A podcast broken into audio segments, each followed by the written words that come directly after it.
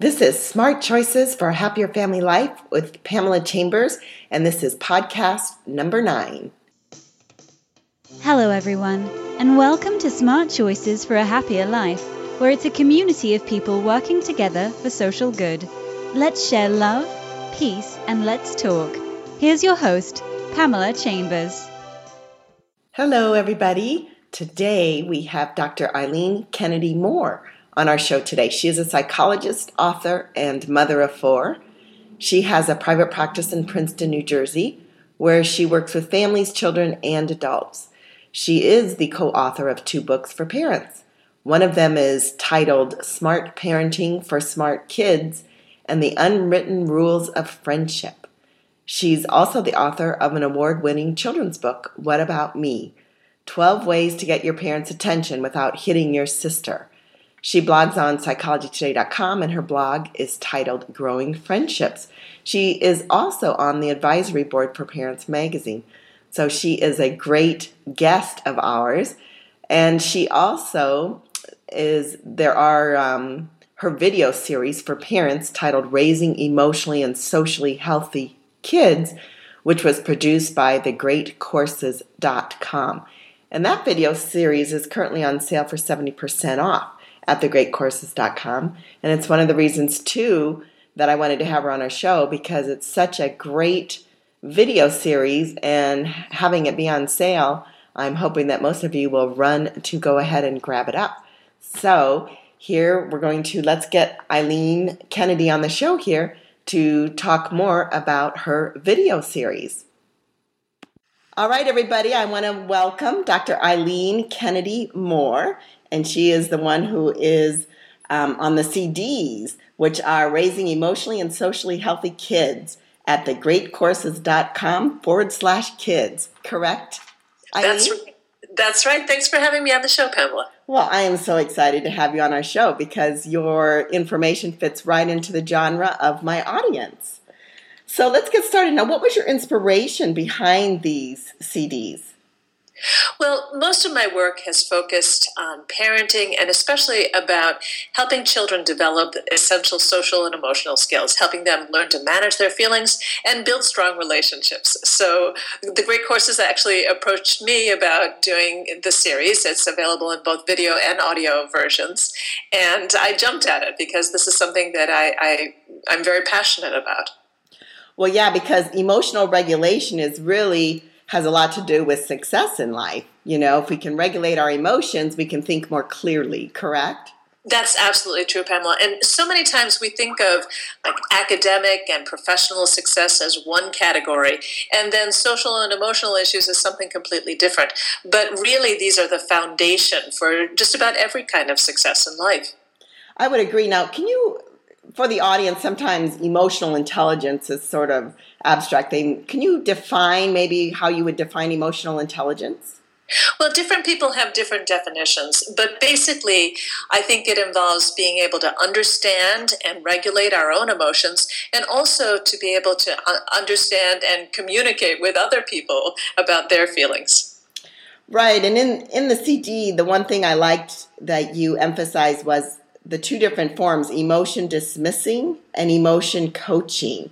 Can you explain the difference to the audience?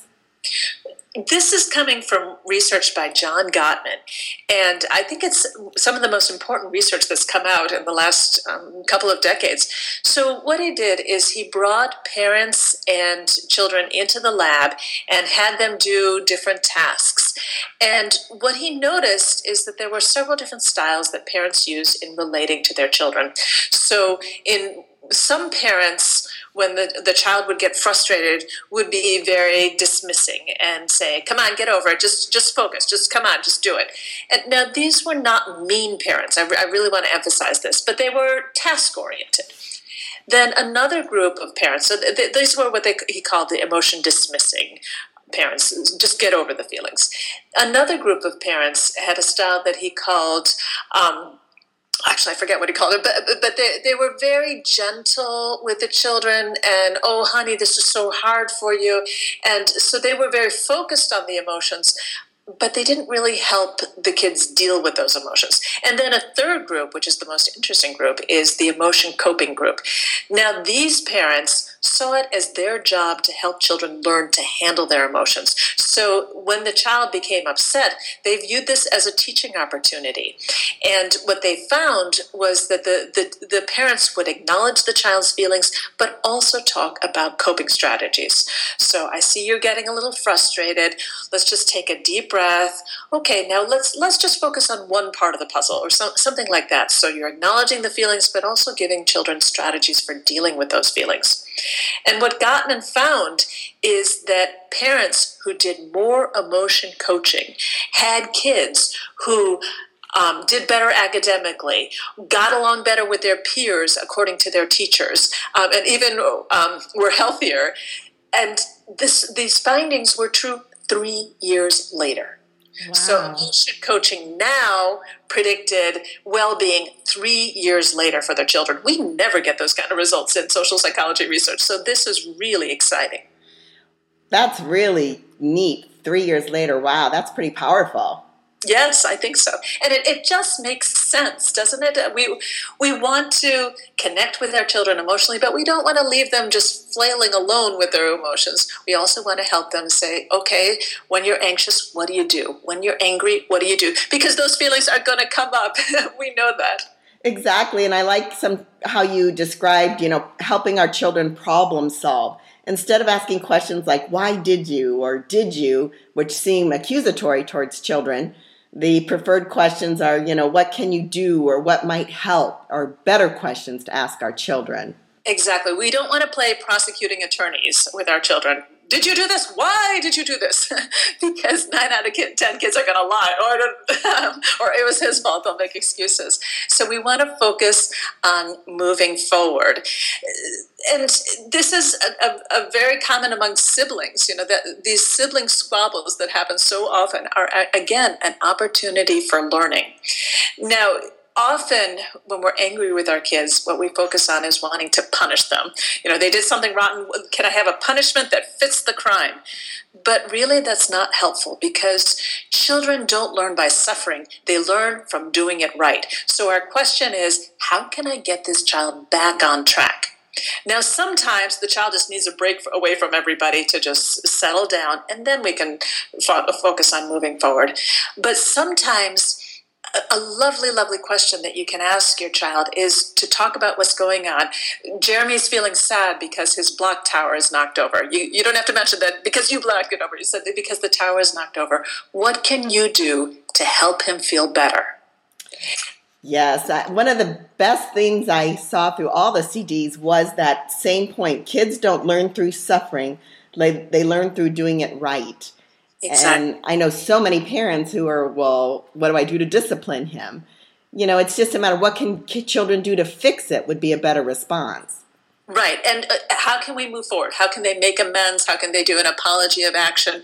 Because that gets the child back on track and, and doing the right thing. And that is how they learn the the punishment is is a trap. it's it, a lot of times parents get, when they come to see me are feeling very frustrated with their child, and a part of them is hoping that I will know an even more horrible punishment than anything they've been able to come up with. Something that once and for all is going to make this kid learn whatever it is that they have to learn. But children d- didn't learn to read once and for all, and they didn't learn to ride their bikes once and for all. Why would they learn something as complicated as managing feelings or getting along? Along with other people once and for all. It's an ongoing thing. Discipline is about teaching, not about hurting. Ooh, I like that one a lot. Now, um, there are actually 12 CDs or 12 lectures that you offer in your series, which are really good. And I thought I, I could spend a whole podcast on each one, but I thought what I would do is just kind of grab some of the CDs first that I thought were more pertinent, like today sure. in today's culture. And one of them is the teasing and bullying, because I hear a lot of that in my office as a therapist. And so, how do you actually define bullying? It's, it's very different than you know just an aggressive outburst by a child. And so, how would you define bullying? Well, the researchers define it as deliberate meanness um, over uh, targeted at a specific individual. Some people say it's over time, so it's repeated, but some people say and in a specific, um, a very severe, a single very severe event will count. But the most important characteristic that distinguishes bullying from what I call ordinary meanness is that there's an imbalance of power. So somehow the child doing the bullying is more powerful, bigger, stronger, or more socially um, higher status than the other child, which makes it hard for the other child to protect or defend themselves. Gotcha. And I, I like how the research pointed out that you shared with us that aggressive children did some form of mean behavior every two minutes, and non aggressive children acted every three minutes of some form of mean behavior. Exactly. So much as we'd like it to be different, kids can be mean and i you know it's not usually a matter of oh i want to make this person suffer it's just that their empathy isn't fully developed and they can be impulsive and they're not thinking things through and they're experimenting with social power so to some extent i think it's it's not helpful to uh, label, well, these are the bad kids, and we need to protect the good kids from the bad kids. We need to teach all children how to make kind choices. Yeah, and I think that that research points out because a lot of parents won't be so upset when the children come home and describe a mean act towards them. Knowing that it happens so often helps the parents not panic and think, oh my God, I can't believe this happened. Right. And I do think uh, bullying, the B word, is thrown, a lot, uh, thrown around a lot too easily. And I think that's a real disservice and it trivializes the very severe cases of peer abuse. I had a client once, the, the mom came in and said, Oh, the, the teacher wanted me to tell you that my daughter was bullying another child. And I said, Oh, what happened? And the mom said, Well, she called this other girl a big fat meanie. Oh. Really? I know. I mean, okay, this is not good behavior, and certainly this my client needed to learn better ways to resolve conflict. But this is not bullying. This is just kind of ordinary meanness, and to slap a label of bully on that child is not going to help her move forward. How do yeah, and how would a parent know then? Like you said, it's a differentiation of power that is really important as far as to define bullying. So, how does a parent know when to step in and maybe contact the school officials?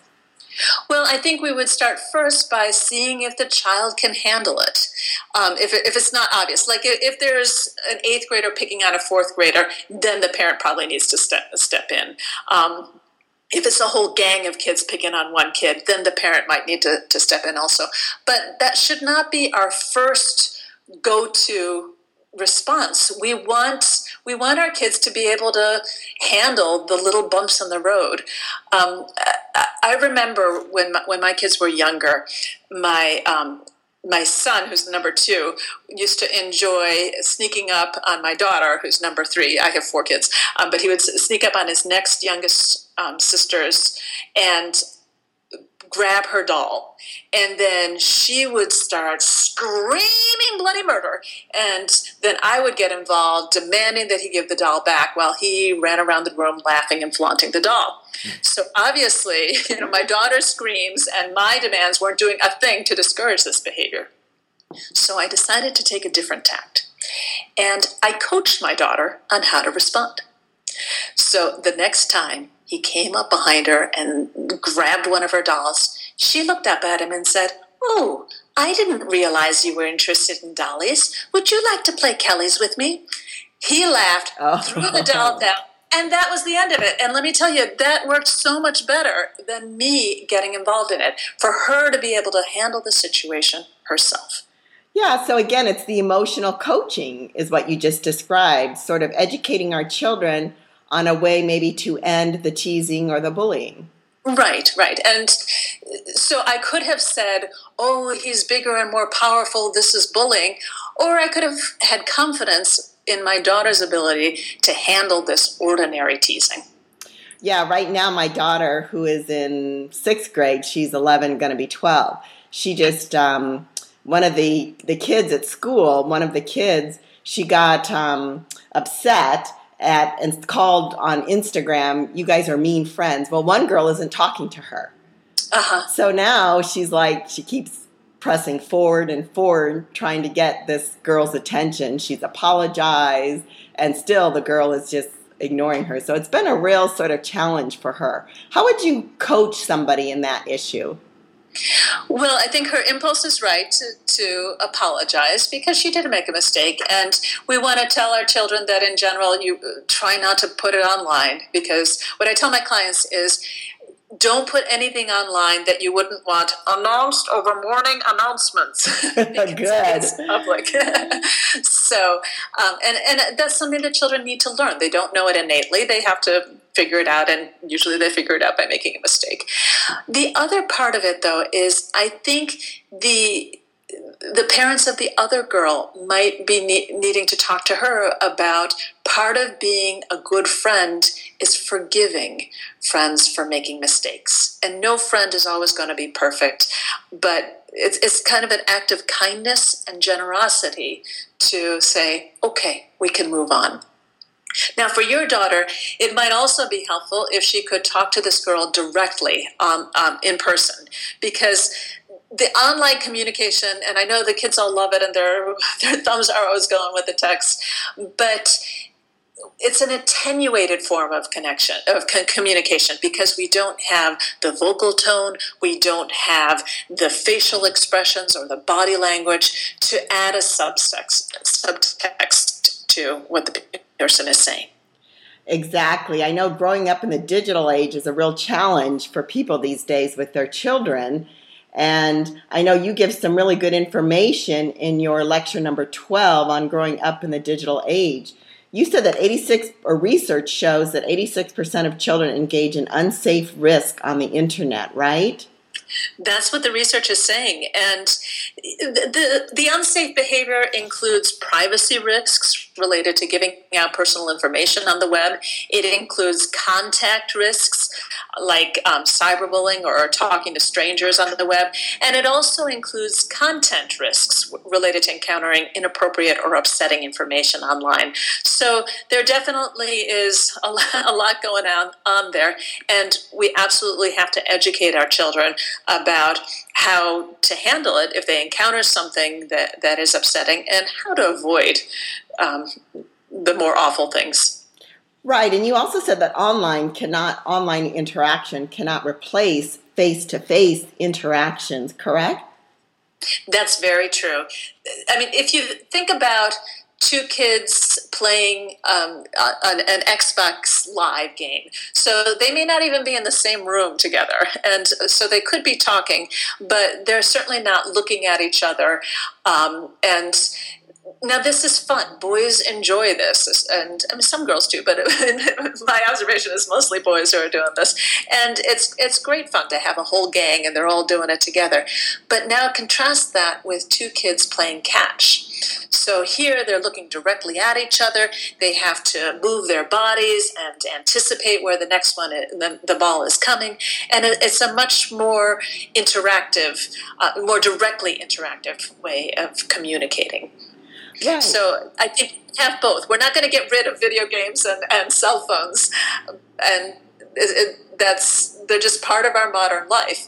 But we can recognize that the, that's just one part of connection. Yeah, and I get a lot of parents in my office that say to me, "How do I control my children's video game usage?" Do you have any uh, suggestions? Pretty much every mother of boys that I've ever seen has said, Oh my gosh, the video games, what am I going to do with those? It's hard. It's hard. So I think the first thing you want to do is just look within yourself about what are you comfortable with and um, different families are going to have different different standards but i would say have some kind of uh, of limits on it because the research shows that kids whose parents have some limits do much much less than the kids who have no limits. And uh, in my experience it's easier to say no uncertain days, you know, that like not on school nights, something like that, than to do a limited amount of time because the kids will argue, well, I only did 13 minutes. and I just didn't want to have those kind of conversations. oh, I have heard that one in my office, you know, how they, you know, change the time. They'll even change clocks. I mean, it's amazing right, so how kids. You know, yeah, to just say no. and you can also go low tech about, you know, just put the controllers away because they're smarter and they have more time than we do to figure out how to get around of the electronic controls. exactly. They're amazing how they can figure it out. Now, what about, you know, I would agree with you. They say cyberbullying, I think, can be much more harmful than even traditional bullying. And, you know, you had agreed that you know it, it creates that anonymity which you know they can't escape it sometimes. It follows them home. It follows them wherever they go. It's awful. Right. Now we have to keep this in context though because cyberbullying is much less common than regular face-to-face bullying. So in that sense, it's less of a problem. But as you said, it follows kids home, so it, it feels kind of inescapable. Um, and and there's a, a kind of permanence to it once it's out there and it spreads like cancer because it's so easy to just forward it or you know send somebody else the link to whatever it is. So it can be very very painful for children. Right and one of your responses are stop block and tell right that's exactly. I did not make that up, but it's a great. Oh, it's okay. a great maxim to give kids. Um, to, yes, stop. So you don't don't try to do anything, um, and because a lot of times these these ones will. Like if you say try to leave the page, it'll just come up more. So um, just uh, stop and step away from it. Let the adult do the blocking um, if it's a, a particular person. Um, and definitely tell an adult about what's going on. Right, I know. And I think Facebook has gone out of style for children, at least from. I hear it's Instagram mostly. I know. That's what my daughter has really uh, been drawn to. My other daughter isn't interested in it, but my other daughter really likes the Instagram. But I know there's something right. you call Facebook depression, that Facebook can lead to loneliness, right?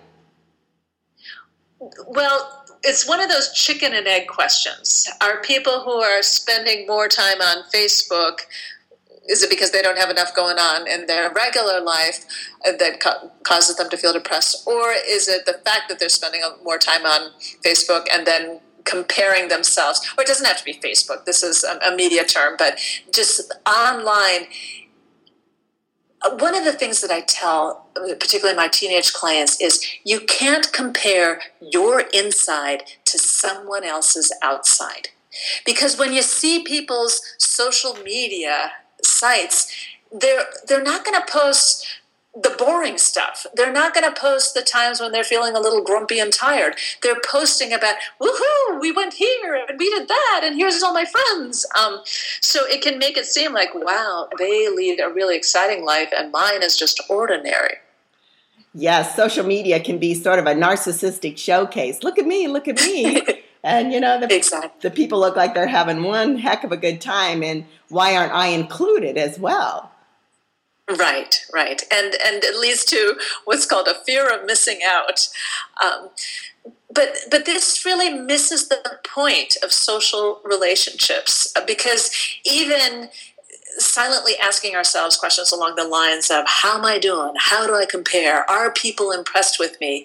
Th- that's just a path to misery because it means that we're not fully engaged with the person or experience in front of us we're kind of standing back and observing ourselves and judging. Right. How do we get, how do we as parents get our children more engaged with one on one interactions versus the social media? Do you have any tips? Well, one thing is to make it a priority. You know, we're all busy and we've got so many things going on, but to really make the time to have friends over So, depending on the age of your child, this could mean inviting another family over for a family game night. We do that. We do that a lot, and um, I provide dessert. So it's not even a major. Oh my gosh, I have to clean up the house and, and put a meal on the table. Nah, we do, just just come on over after dinner. We'll play some games and then take a break and have dessert, and then the kids run off and the, and the adults chat. So, but it's saying this matters. To, this being together in person matters to us. It could also mean making your home a welcoming place for your child to bring friends over. With little ones, we're still orchestrating their their play dates, so so we can make the phone calls and try to have them have somebody over. Talk to them on Wednesday and say, "Who would you like to have over on Friday?" and set that up so that they can get together. Yeah, because then they get that face face to face interaction, and once they get it, they they realize how much they enjoy that more than the social media. Well, we and we also want to make sure that those playdates go well. So one tip that I offer is there's often an awkward moment when the other child first comes over and one kid says, "What do you want to do?" and the other kid says, "I don't know. What do you want to do?" so can get past that if with a little preparation beforehand. So prep your child when the other child comes over to say, "Would you like to do A or B?" And then very quickly they can or more quickly they can get into doing the fun stuff. We know from research that kids make friends by doing stuff together. If they're having fun together then it, it opens the way to friendship. Right having similar interests. So maybe coaching the child you know what do you both enjoy doing? Let's figure out what would be good to do Right, and giving the two choices is kind because you're you're caring about what your guest wants as opposed to okay, we have to do this. uh, but it, it also makes it easier for the the other child to pick something. Right, and I know you said on how children make friends, some of the key elements towards friendship is openness, similarity, and shared activities. Right, yes. And doing stuff together. And sincere compliments are a great way to have openness to your friendships because I don't I don't know if children they seem to be fairly free in giving out compliments to each other, at least from my personal opinion. You know, they seem to be pretty good at giving out compliments. But they some most kids are, some kids don't realize that that's a good thing to do. So, and it is, it's lovely, you know, when someone gives us a compliment, we're like, oh, that feels lovely. Oh, what a discerning person. I know. We, we never grow too old for compliments, do we? Exactly. So it's like a little gift that you're giving to a friend, and it signals, I like you. Exactly. I mean, I love compliments, you know, we sure.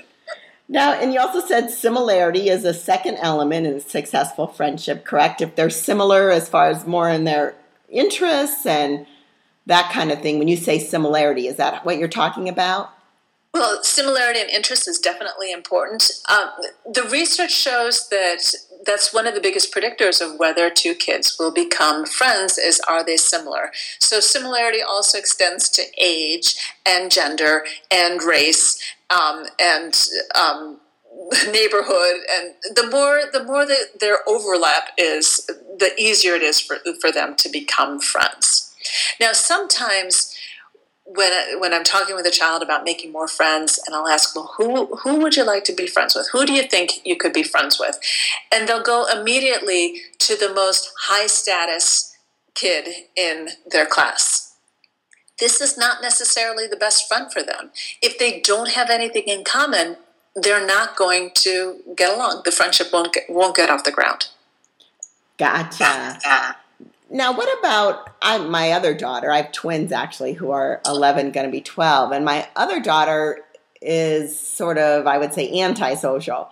And my other daughter is very social. She tends to avoid parties and she says she's happy with just two friends that she likes. Uh-huh. Uh-huh. And is there a way that I should encourage more of her social engagement? Well, that's a really interesting question, Pamela, because I think it's important to accept that there are many different ways to navigate the social world. And there's a basic distinction between introverts and extroverts. So, introverts are the people who get their energy from time alone or time with just one other person. Extroverts are the ones who are the life of the party. So both people can go to a party and enjoy it, but the introvert will come home and say, Well, that was fun, but I'm exhausted. And extrovert will say, Oh my gosh, that was so much fun. I wish it could have lasted another three hours. so it's, it's not about what can you do, it's about where do you get your energy. So it is absolutely fine for uh, your one daughter to be content with uh, two friends because she has those two friends. The diagnostic question that I often ask parents is Does your child have someone to sit with at lunch whose company they enjoy? And if they have that one buddy, they're probably okay. Oh, good, because she does have one buddy that she sits there with. you go. so I'm happy now. Because I'm always worried because she'll be invited to things and she doesn't want to go, and then my other daughter is off and running. She can't wait to go, so it is right. very different. So well, there's also manners, right? If somebody invites you, you need to go because otherwise you're saying, "Yeah, I don't want to spend time with you." I know it's just a tough battle with her. She's very uh, strong-willed, and this is how it is, and I'm not going to do it. So. Uh-huh. Well, that's good to know. I, I don't have to worry. She has a friend at lunch, so that helps. Well, this has been so much fun. And I know we got to wrap it up. And it's just been so good to talk with you, Eileen. Now, where can they find you? Well, um, my website is eileenkennedymoore.com. And if they're interested in the video series or video or audio series from the great courses, it's called Raising Emotionally and Socially Healthy Kids. And it's available at thegreatcourses.com slash kids. Awesome. Now, you've written several books, right? What are the two I books? Have. You've written two parenting books, correct? That's right. Uh, so, Smart Parenting for Smart Kids talks about important social emotional skills like tempering perfectionism, building connections, developing motivation, and finding joy. And then I've also wrote um, with a colleague the Unwritten Rules of Friendship, and this one talks about nine typical children who struggle socially, and it explains what are the social guidelines that these children haven't learned on their own, and how can parents and teachers help. My favorite book book that I wrote, though, is a children's book called What About Me 12 Ways to Get Your Parents' Attention Without Hitting Your Sister. I love that title. that one was inspired from life. True life, huh? Children can inspire us in so many ways. Absolutely. Oh my gosh, it's been such a delight, though, Eileen. So, such a pleasure to speak with you and have on my show. And I will have things up and running, and all this information will be in my show notes on my uh, website for people to browse and click on and find you. So, it'll be wonderful. Thank you so much for having me on the show, Pamela. It was a delight. Thank you, Eileen. Have a wonderful, wonderful, beautiful day. You too. Bye bye. I really like these CDs, so don't forget they're currently on sale at 70% off at thegreatcourses.com forward slash kids. You want to go out right now and buy them. Thanks for listening, and all the information for this podcast is on my show notes on my website at pamelachambers.com. See you next time. Love, peace, and let's talk. This is Pamela Chambers signing off. This is Smart Choices for a Happier Family Life with Pamela Chambers, and this is podcast number nine. Hello, everyone, and welcome to Smart Choices for a Happier Life, where it's a community of people working together for social good. Let's share love, peace, and let's talk. Here's your host, Pamela Chambers. All right, everybody, I want to welcome Dr. Eileen Kennedy Moore, and she is the one who is um, on the CDs, which are Raising Emotionally and Socially Healthy Kids at thegreatcourses.com forward slash kids. Correct? That's right. That's right. Thanks for having me on the show, Pamela. Well, I am so excited to have you on our show because your information fits right into the genre of my audience. So let's get started. Now, what was your inspiration behind these CDs? Well, most of my work has focused on parenting and especially about helping children develop essential social and emotional skills, helping them learn to manage their feelings and build strong relationships. So, the Great Courses actually approached me about doing the series. It's available in both video and audio versions. And I jumped at it because this is something that I, I, I'm very passionate about. Well, yeah, because emotional regulation is really has a lot to do with success in life. You know, if we can regulate our emotions, we can think more clearly, correct? That's absolutely true, Pamela. And so many times we think of like academic and professional success as one category, and then social and emotional issues as something completely different. But really, these are the foundation for just about every kind of success in life. I would agree. Now, can you, for the audience, sometimes emotional intelligence is sort of abstract thing. Can you define maybe how you would define emotional intelligence? Well, different people have different definitions, but basically, I think it involves being able to understand and regulate our own emotions and also to be able to uh, understand and communicate with other people about their feelings. Right. And in, in the CD, the one thing I liked that you emphasized was the two different forms emotion dismissing and emotion coaching. Can you explain the difference to the audience? This is coming from research by John Gottman, and I think it's some of the most important research that's come out in the last um, couple of decades. So, what he did is he brought parents and children into the lab and had them do different tasks. And what he noticed is that there were several different styles that parents use in relating to their children. So, in some parents, when the, the child would get frustrated, would be very dismissing and say, "Come on, get over it. Just just focus. Just come on, just do it." And now these were not mean parents. I, re- I really want to emphasize this, but they were task oriented. Then another group of parents. So th- th- these were what they, he called the emotion dismissing parents. Just get over the feelings. Another group of parents had a style that he called. Um, actually I forget what he called it, but but they they were very gentle with the children and oh honey, this is so hard for you, and so they were very focused on the emotions. But they didn't really help the kids deal with those emotions. And then a third group, which is the most interesting group, is the emotion coaching group. Now, these parents saw it as their job to help children learn to handle their emotions. So when the child became upset, they viewed this as a teaching opportunity. And what they found was that the, the, the parents would acknowledge the child's feelings, but also talk about coping strategies. So I see you're getting a little frustrated. Let's just take a deep breath. Okay, now let's let's just focus on one part of the puzzle or so, something like that. So you're acknowledging the feelings, but also giving children strategies for dealing with those feelings.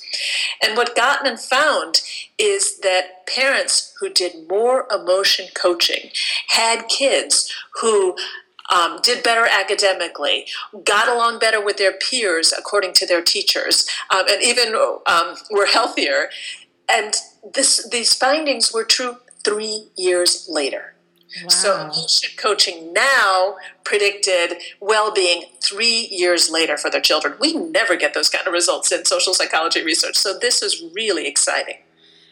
That's really neat. Three years later, wow, that's pretty powerful. Yes, I think so. And it, it just makes sense, doesn't it? We, we want to connect with our children emotionally, but we don't want to leave them just flailing alone with their emotions. We also want to help them say, okay, when you're anxious, what do you do? When you're angry, what do you do? Because those feelings are going to come up. we know that. Exactly. And I like some how you described, you know, helping our children problem solve instead of asking questions like why did you or did you which seem accusatory towards children the preferred questions are, you know, what can you do or what might help, or better questions to ask our children. Exactly. We don't want to play prosecuting attorneys with our children. Did you do this? Why did you do this? because nine out of ten kids are going to lie, oh, or, or it was his fault. They'll make excuses. So we want to focus on moving forward, and this is a, a, a very common among siblings. You know that these sibling squabbles that happen so often are again an opportunity for learning. Now often when we're angry with our kids, what we focus on is wanting to punish them. You know, they did something rotten. Can I have a punishment that fits the crime? But really, that's not helpful because children don't learn by suffering. They learn from doing it right. So, our question is how can I get this child back on track? Now, sometimes the child just needs a break away from everybody to just settle down, and then we can fo- focus on moving forward. But sometimes a lovely, lovely question that you can ask your child is to talk about what's going on. Jeremy's feeling sad because his block tower is knocked over. You, you don't have to mention that because you blocked it over. You said because the tower is knocked over. What can you do to help him feel better? Yes, I, one of the best things I saw through all the CDs was that same point. Kids don't learn through suffering, they, they learn through doing it right. Exactly. And I know so many parents who are, well, what do I do to discipline him? You know, it's just a matter of what can children do to fix it would be a better response. Right. And uh, how can we move forward? How can they make amends? How can they do an apology of action? Because that gets the child back on track and, and doing the right thing. And that is how they learn. The, the punishment is is a trap. it's, it, a lot of times parents get, when they come to see me are feeling very frustrated with their child. And a part of them is hoping that I will know an even more horrible punishment than anything they've been able to come up with. Something that once and for all is going to make this kid learn whatever it is that they have to learn. But children d- didn't learn to read once and for all and they didn't learn to ride their bikes once and for all. Why would they learn something as complicated as managing feelings or getting along with other people once and for all? It's it's an ongoing thing. Discipline is about teaching, not about hurting. Ooh, I like that one a lot. Now, um, there are actually 12 CDs or 12 lectures that you offer in your series, which are really good. And I thought I, I could spend a whole podcast on each one, but I thought what I would do is just kind of grab some of the CDs first that I thought were more pertinent right today sure. in today's culture. And one of them is the teasing and bullying because I hear a lot of that in my office as a therapist. And so, how do you actually define bullying? It's, it's very different than you know just an aggressive outburst by a child. And so, how would you define bullying? Well, the researchers define it as deliberate meanness um, over uh, targeted at a specific individual. Some people say it's over time, so it's repeated, but some people say and in a specific, um, a very severe a single very severe event will count. But the most important characteristic that distinguishes bullying from what I call ordinary meanness is that there's an imbalance of power. So somehow the child doing the bullying is more powerful, bigger, stronger, or more socially um, higher status than the other child, which makes it hard for the other child to protect or defend themselves. Gotcha. And I, I like how the research pointed out that you shared with us that aggressive children did some form of mean behavior every two minutes, and non aggressive children acted every three minutes of some form of mean behavior. Exactly. So much as we'd like it to be different, kids can be mean. And I, you know it's not usually a matter of oh i want to make this person suffer. It's just that their empathy isn't fully developed and they can be impulsive and they're not thinking things through and they're experimenting with social power. So to some extent i think it's it's not helpful to label, well, these are the bad kids, and we need to protect the good kids from the bad kids. We need to teach all children how to make kind choices. Yeah, and I think that that research points out because a lot of parents won't be so upset when the children come home and describe a mean act towards them. Knowing that it happens so often helps the parents not panic and think, oh my God, I can't believe this happened. Right. And I do think uh, bullying, the B word, is thrown, a lot, uh, thrown around a lot too easily. And I think that's a real disservice and it trivializes the very severe cases of peer abuse. I had a client once, the, the mom came in and said, Oh, the, the teacher wanted me to tell you that my daughter was bullying another child. And I said, Oh, what happened? And the mom said, Well, she called this other girl a big fat meanie. Oh. Really?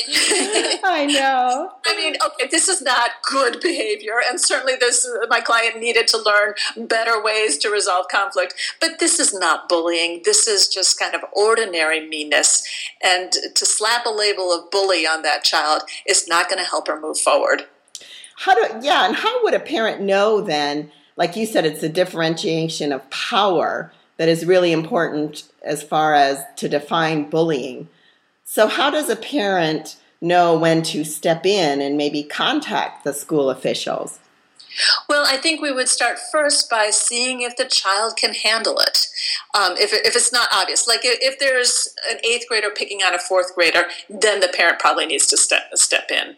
Um, if it's a whole gang of kids picking on one kid, then the parent might need to, to step in also. But that should not be our first go to response. We want we want our kids to be able to handle the little bumps in the road. Um, I remember when my, when my kids were younger, my um, my son, who's number two, used to enjoy sneaking up on my daughter, who's number three. I have four kids, um, but he would sneak up on his next youngest um, sisters and grab her doll. And then she would start screaming bloody murder. And then I would get involved, demanding that he give the doll back while he ran around the room laughing and flaunting the doll. So obviously, you know, my daughter's screams and my demands weren't doing a thing to discourage this behavior. So I decided to take a different tact. And I coached my daughter on how to respond. So the next time he came up behind her and grabbed one of her dolls. She looked up at him and said, Oh, I didn't realize you were interested in dollies. Would you like to play Kelly's with me? He laughed, oh. threw the doll down, and that was the end of it. And let me tell you, that worked so much better than me getting involved in it for her to be able to handle the situation herself. Yeah, so again, it's the emotional coaching, is what you just described, sort of educating our children on a way maybe to end the teasing or the bullying. Right, right. And so I could have said, oh, he's bigger and more powerful, this is bullying. Or I could have had confidence in my daughter's ability to handle this ordinary teasing. Yeah, right now, my daughter, who is in sixth grade, she's 11, going to be 12.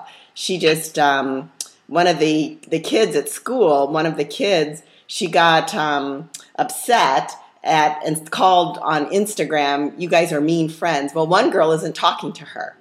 Uh-huh. So now she's like, she keeps pressing forward and forward, trying to get this girl's attention. She's apologized, and still the girl is just ignoring her. So it's been a real sort of challenge for her. How would you coach somebody in that issue? Well, I think her impulse is right to, to, apologize because she did make a mistake. And we want to tell our children that in general, you try not to put it online because what I tell my clients is don't put anything online that you wouldn't want announced over morning announcements. Good. public. so, um, and, and that's something that children need to learn. They don't know it innately. They have to figure it out, and usually they figure it out by making a mistake. The other part of it, though, is I think the the parents of the other girl might be ne- needing to talk to her about part of being a good friend is forgiving friends for making mistakes. And no friend is always going to be perfect, but it's, it's kind of an act of kindness and generosity to say, okay, we can move on. Now, for your daughter, it might also be helpful if she could talk to this girl directly um, um, in person.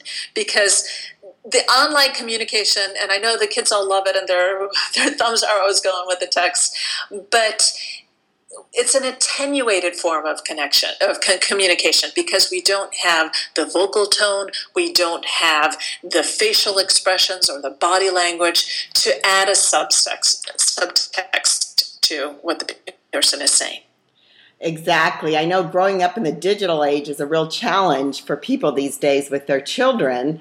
And I know you give some really good information in your lecture number 12 on growing up in the digital age. You said that 86 or research shows that 86% of children engage in unsafe risk on the internet, right? That's what the research is saying. And the, the, the, unsafe behavior includes privacy risks related to giving out personal information on the web. It includes contact risks like um, cyberbullying or talking to strangers on the web. And it also includes content risks related to encountering inappropriate or upsetting information online. So there definitely is a lot, a lot going on, on there. And we absolutely have to educate our children about how to handle it if they encounter something that, that is upsetting and how to avoid um, the more awful things. Right, and you also said that online cannot online interaction cannot replace face-to-face interactions, correct? That's very true. I mean, if you think about two kids playing um, an, an, Xbox Live game. So they may not even be in the same room together. And so they could be talking, but they're certainly not looking at each other. Um, and now this is fun. Boys enjoy this, and I mean, some girls do, but my observation is mostly boys who are doing this. And it's it's great fun to have a whole gang and they're all doing it together. But now contrast that with two kids playing catch. So here they're looking directly at each other. They have to move their bodies and anticipate where the next one, is, the, the ball is coming, and it's a much more interactive, uh, more directly interactive way of communicating. Right. So I think have both. We're not going to get rid of video games and, and cell phones, and it, it, that's they're just part of our modern life.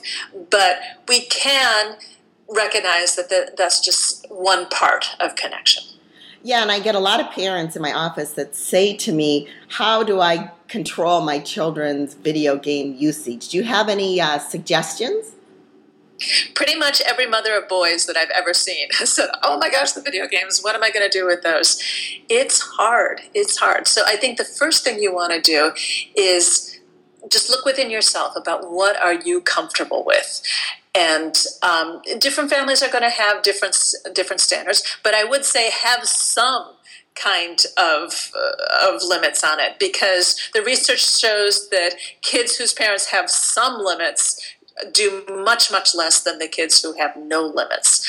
And uh, in my experience it's easier to say no uncertain days, you know, that like not on school nights, something like that, than to do a limited amount of time because the kids will argue, well, I only did 13 minutes. and I just didn't want to have those kind of conversations.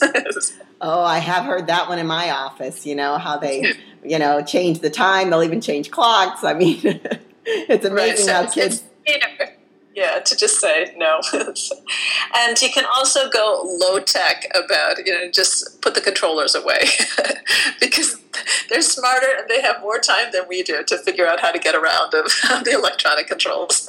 exactly. They're amazing how they can figure it out. Now, what about, you know, I would agree with you. They say cyberbullying, I think, can be much more harmful than even traditional bullying. And, you know, you had agreed that you know it, it creates that anonymity which you know they can't escape it sometimes. It follows them home. It follows them wherever they go. It's awful. Right. Now we have to keep this in context though because cyberbullying is much less common than regular face-to-face bullying. So in that sense, it's less of a problem. But as you said, it follows kids home, so it, it feels kind of inescapable.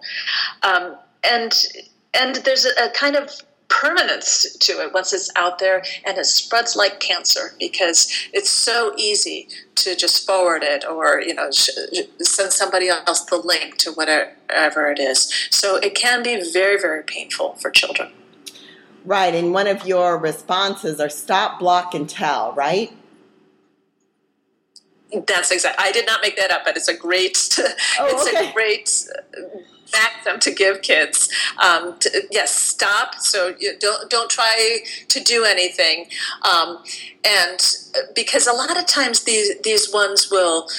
Like if you say try to leave the page, it'll just come up more. So um, just uh, stop and step away from it. Let the adult do the blocking um, if it's a, a particular uh, person. Um, and definitely tell an adult about what's going on. Right, I know. And I think Facebook has gone out of style for children, at least from. I hear it's Instagram mostly. I know. That's what my daughter has really uh, been drawn to. My other daughter isn't interested in it, but my other daughter really likes the Instagram. But I know there's something right. you, you call Facebook depression, that Facebook can lead to loneliness, right? Well, it's one of those chicken and egg questions. Are people who are spending more time on Facebook is it because they don't have enough going on in their regular life uh, that ca- causes them to feel depressed or is it the fact that they're spending more time on facebook and then comparing themselves or it doesn't have to be facebook this is a, a media term but just online one of the things that I tell, particularly my teenage clients, is you can't compare your inside to someone else's outside. Because when you see people's social media sites, they're they're not going to post the boring stuff. They're not going to post the times when they're feeling a little grumpy and tired. They're posting about, woohoo, we went here and we did that, and here's all my friends. Um, so it can make it seem like, wow, they lead a really exciting life, and mine is just ordinary. Yes, social media can be sort of a narcissistic showcase. Look at me, look at me. and you know, the, exactly. the people look like they're having one heck of a good time, and why aren't I included as well? Right, right, and and it leads to what's called a fear of missing out. Um, but but this really misses the point of social relationships uh, because even silently asking ourselves questions along the lines of how am i doing? How do i compare? Are people impressed with me? Th- that's just a path to misery because it means that we're not fully engaged with the person or experience in front of us we're kind of standing back and observing ourselves and judging. Right. How do we get, how do we as parents get our children more engaged with one on one interactions versus the social media? Do you have any tips?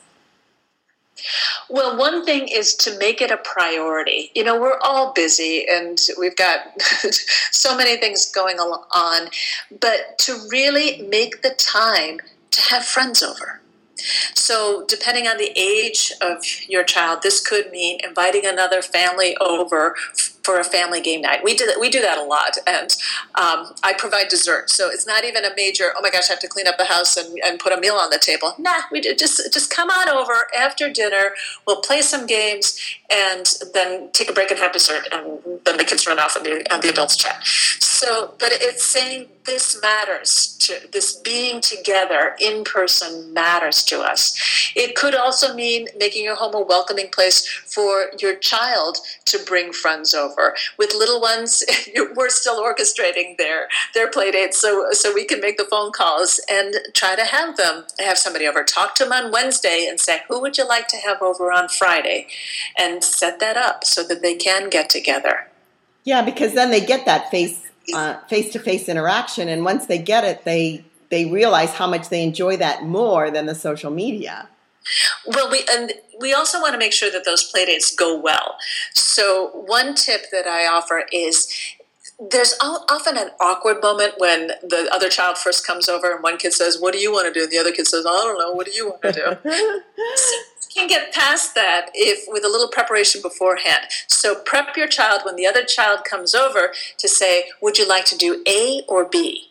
and then very quickly they can or more quickly they can get into doing the fun stuff we know from research that kids make friends by doing stuff together if they're having fun together then it, it opens the way to friendship right having similar interests so maybe coaching the child you know what do you both enjoy doing let's figure out what would be good to do Right, and giving the two choices is kind because you're you're caring about what your guest wants as opposed to okay, we have to do this.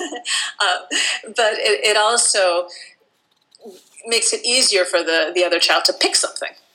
Right, and I know you said on how children make friends. Some of the key elements towards friendship is openness, similarity, and shared activities. Right, yes. And doing stuff together. And sincere compliments are a great way to have openness to your friendships because I don't I don't know if children they seem to be fairly free in giving out compliments to each other, at least from my personal opinion. You know, they seem to be pretty good at giving out compliments. But they some most kids are, some kids don't realize that that's a good thing to do. So, and it is, it's lovely, you know, when someone gives us a compliment, we're like, oh, that feels lovely. Oh, what a discerning person.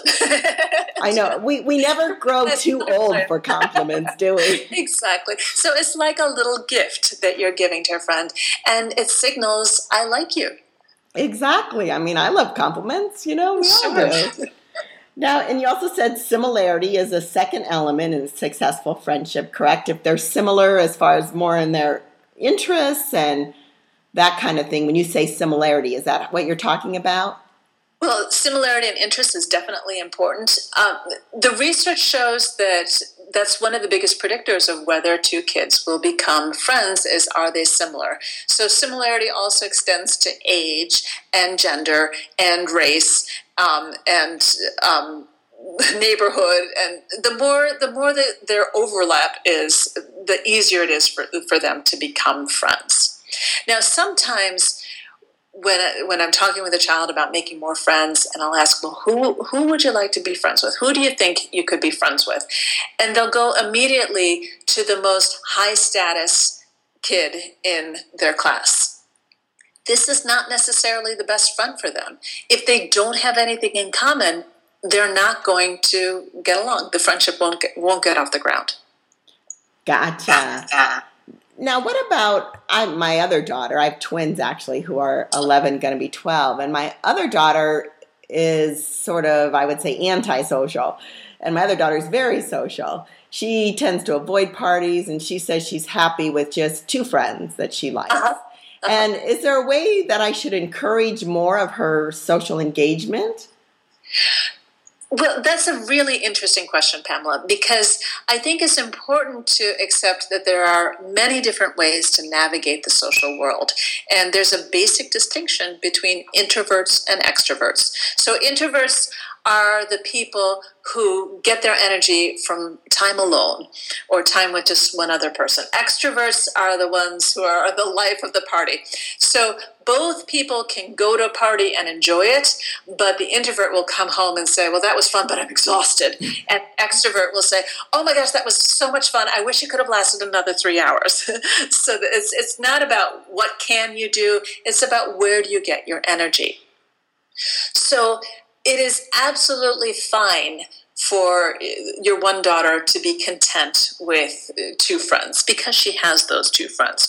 The diagnostic question that I often ask parents is Does your child have someone to sit with at lunch whose company they enjoy?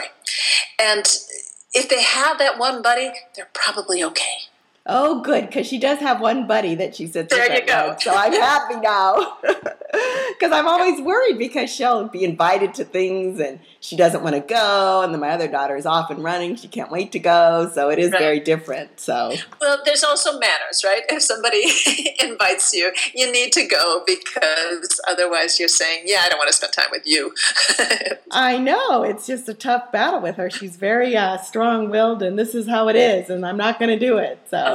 Well, that's good to know. I, I don't have to worry. She has a friend at lunch, so that helps. Well, this has been so much fun. And I know we got to wrap it up. And it's just been so good to talk with you, Eileen. Now, where can they find you? Well, um, my website is eileenkennedymoore.com. And if they're interested in the video series or video or audio series from the Great Courses, it's called Raising Emotionally and Socially Healthy Kids. And it's available at thegreatcourses.com slash kids. Awesome. Now, you've written several books, right? What are the two I books? Have. You've written two parenting books, correct? That's right. Uh, so, Smart Parenting for Smart Kids talks about important social emotional skills like tempering perfectionism, building connections, developing motivation, and finding joy. And then I've also wrote um, with a colleague the Unwritten Rules of Friendship, and this one talks about nine typical children who struggle socially, and it explains what are the social guidelines that these children haven't learned on their own, and how can parents and teachers help. My favorite book that I wrote, though, is a children's book called What About Me 12 Ways to Get Your Parents' Attention Without Hitting Your Sister. I love that title. that one was inspired from life. True life, huh? Children can inspire us in so many ways. Absolutely. Oh my gosh, it's been such a delight, though, Eileen. So it was such a pleasure to speak with you and have on my show. And I will have things up and running, and all this information will be on my show notes on my uh, website for people to browse and click on and find you. So it'll be wonderful. Thank you so much for having me on the show, Pamela. It was a delight. Thank you, Eileen. Have a wonderful, wonderful, beautiful day. You too. Bye-bye. Bye. I really like these CDs, so don't forget, they're currently on sale at 70% off at thegreatcourses.com forward slash kids. You want to go out right now and buy them. Thanks for listening, and all the information for this podcast is on my show notes on my website at pamelachambers.com. See you next time. Love, peace, and let's talk. This is Pamela Chambers signing off. Thanks for listening to Smart Choices for a Happier Life at pamelachambers.com. Wishes for you to have a blessed day. Wishes for you to have a blessed day.